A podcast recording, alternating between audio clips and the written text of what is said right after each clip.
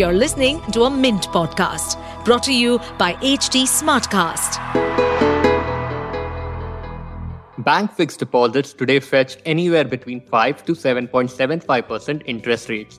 But fixed income investments are not just for high returns, but for stable return. For today's episode of Why Not Mint Money, I'm in conversation with Saurabh Jain, co-founder of Stable Money, on how you can use various strategies to get most out of your fixed income investment. Welcome to Why Not Mint Money, a personal finance podcast where we help you understand basic money concepts and share strategies for you to build your wealth. So let's get started with your money journey. Hi, Saurabh. Thanks for joining us today. And from what I understand, you are having a pretty busy time today. Oh, yeah. Yes. So, honestly, we are launching our stable money product. So, there is a lot of work that is happening on that side. So, just, yeah, just came back. But yeah, busy but exciting times. Right, right. That's great. That's great. So, Saurabh, you know, I wanted to chat with you about fixed income investments. You know, wanted to get your sense why investors should have fixed income in their portfolio, how it can help.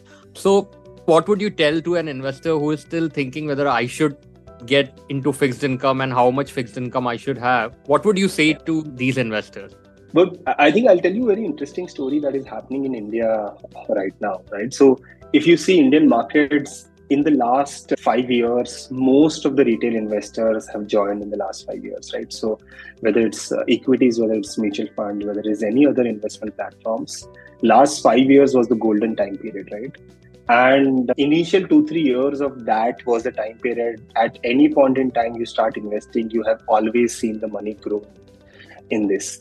But then COVID happened, then after that, whatever recession and the global impact that we are seeing right now, I think a lot of these first time investors are going through that turmoil of money not growing fast and they have excessive allocation in the equities these days. And I think that's the first time experience I have seen when I speak to a lot of friends, family, potential customers, right, that they are now considering portfolio allocation, which I think the top 1% of India or wealthy, savvy investors in India have always mentioned.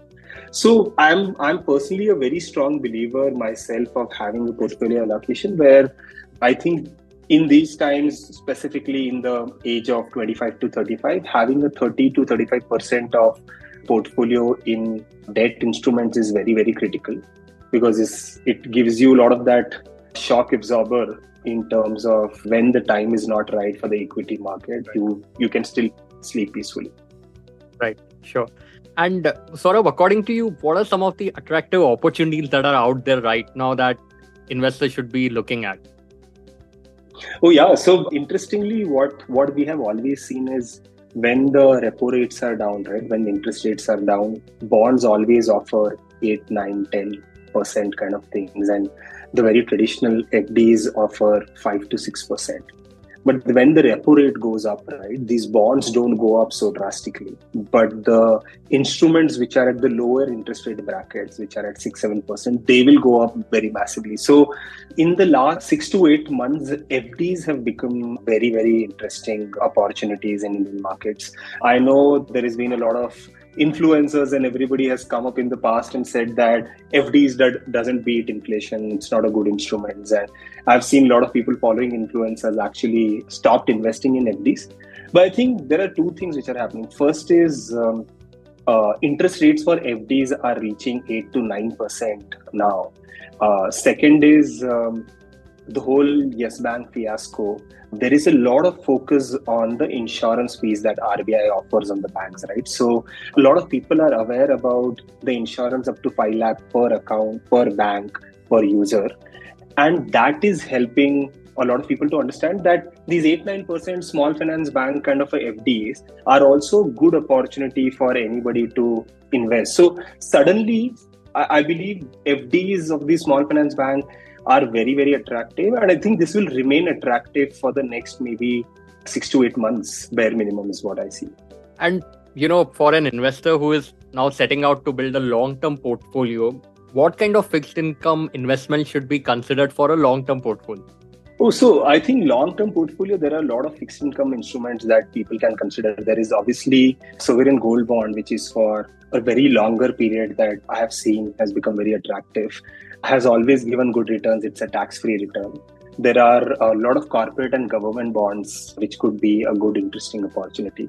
There are debt mutual funds, which also gives you a lot of liquidity, are interesting opportunities. And uh, there are FDs, which I think what we are seeing in the Indian market is a lot of good investors are blocking FDs for the longer tenure, which are offering higher interest rate before the repo rate starts going down. So I think these are some of the opportunities that people should definitely consider.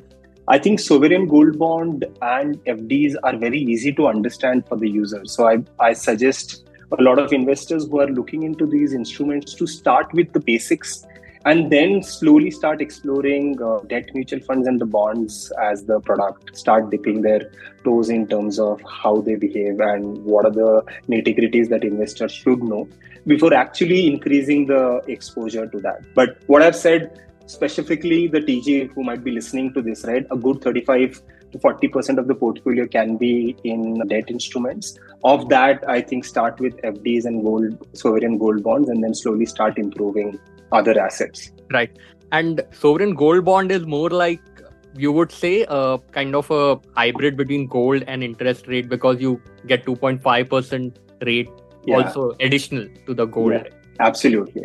Yeah. So that is there. Plus, like at least what we have seen in the past is over the seven to eight years of that bond gold rates generally go up and then at maturity it's completely tax free so yeah i think it helps in a multiple shape and form recently there has been a lot of education around the gold bonds so i believe i am seriously hoping that in the next three to four years there will be a lot of retail penetration getting into that right right right and you know talking about debt funds debt funds also lost their tax advantage so you know what would yeah. you tell investors who are now suddenly on the fence as far as debt mutual funds are concerned yeah, no, no. I think there has been a, a lot of investors, advisors who have taken aback when the tax advantage went away. But I'm specifically talking about the retail investors, right? I think for retail investor, it is still a very good, interesting opportunity to invest in because the first thing is you can get into the bond markets through debt mutual funds as low as 500 rupees, right? You don't have to be an expert to choose which are the bonds that you are purchasing. That role is being played by the mutual fund. Another interesting thing is liquidity is still there, right? You don't have to hold the bond or that fund for till maturity. You can actually liquidate at any point in time plus the whole reinvestment risk which is there when it comes to bond where your interest is taxed again whenever you get it is not there when it comes to debt mutual funds. So overall, barring the the, the biggest advantage of tax taxation that used to be there for the debt mutual fund, I believe it is still a very interesting opportunity for retail investor to still focus on that, keep investing. You have good liquidity. The product is becomes product is so simple that you don't have to think too much about how the rates are changing and how you should change your portfolio. That work is done by the experts. Right and even till today till date it is still capital gain. So you actually can delay the tax incident. Your interest will only get added to the Absolutely. NAV so you don't have yeah, to pay yeah. interest tax and you only pay it on capital gains when you redeem. So yeah. so that's that reinvestment risk is not there. That so that is still saved for you versus when it comes right. to bonds. Right right. And sort of you know i think listeners and you know even our readers know a lot about equity over the years. But when it comes to fixed income what are the various strategies they can use you know to optimize their returns? Yeah. So i'll tell you one very interesting strategy that i have learned from a very well-known investor advisor to me is about the fd laddering Jash. i don't know if you are aware of that but i think Mint talks a lot about fd laddering where a retail investor can actually start investing in one year, two year, three year FDs. And as and when your first year FD, one year FD matures, you can reinvest that into a three year FD. And when the second year FD matures, you can reinvest that in three years. So that after, like, when you start doing this laddering, every year your FD gets matured.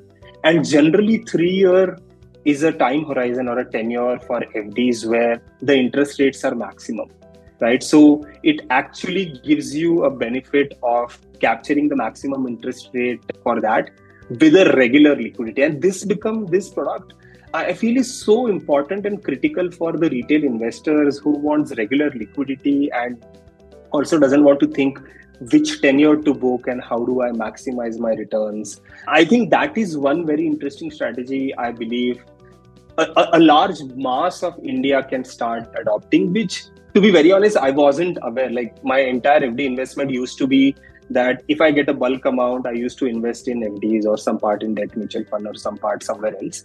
But I think this is one product that if you get a liquidity today, you can buy. Right? You right. don't. It's not like you have to wait for the issuance of the bond or issuance of the gold bond. Right. So keep doing one year, two year, three year FD, and after first and second year FD is mature, keep reinvesting that for a three year. I think right. that will give you a maximum return over a period of time. Right. Right and this strategy can be also i guess applied to other investment categories like mutual funds and absolutely corporate funds and all of that right yeah yeah yeah so so that's where the laddering is very interesting concept that even to be very honest i wasn't very exposed to so a lot of retail investors are not very savvy with this i think this is yeah. laddering is one strategy that they should definitely explore Right, right. No, that is quite interesting. And I'm sure our listeners who are hearing us right now will really find this interesting and something that they would also try and apply. Another thing, Saurabh, what are the risks in fixed income investments that investors should be cautious about? Any pointers there that you can throw at us? So I think one very obvious question that people keep asking is, does it beat your inflation? And I like how much ever I support FDs or any similar products, I, I'm still very aware of the fact that every investment should definitely beat inflation. So look for investments which are beating inflation. But when it comes to fixed income, right, like credit ratings, taxation, some of these are very complex terms for a retail investor. So maybe I think I would suggest anybody getting into a, fixed income investment for the first time, don't jump into the bonds directly you start with the debt mutual fund understand some of these nuances how that works and then get into bonds because i think it's it's a very serious topic and very complex topic for somebody to understand it on day one of investment. So yeah. So i think i i believe that the knowledge gap can be filled with debt mutual funds before you actually get into bonds. But i've seen a lot of investors move from debt mutual fund and transition into the corporate bonds on a piece because you have a better understanding you can still maximize the return versus the debt mutual funds in long right. term. Right right. So debt mutual funds can be like an investor's training ground you know where they can maybe learn about interest rate risk credit risk what are these how they work. That's what you're yeah. saying right? Yeah. Yeah absolutely. And it's like like debt mutual funds versus the corporate bonds for me is nifty 50 versus individual stocks right, right. so you right. have to understand that individual stock get into the depth of that. But right. nifty 50 for me any layman can invest. It's the simplest form of equity investments that anybody should do. Right right right. Great Saurabh. Uh, thanks for joining us today. This was quite informative and you know our listeners will i'm sure take a lot from this. Thank you so much thank you listeners for joining us today if you liked this episode and would like to hear to more such interesting conversations, do log into our channel Why Not Mint Money on Spotify, where you'd always find me omnipresent.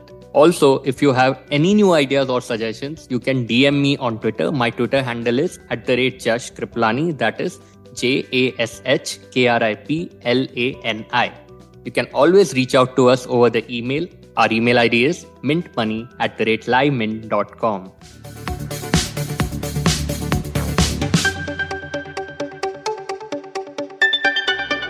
To stay updated on this podcast, follow us at HT Smartcast on all the major social media platforms. To listen to more such podcasts, log on to www.htsmartcast.com.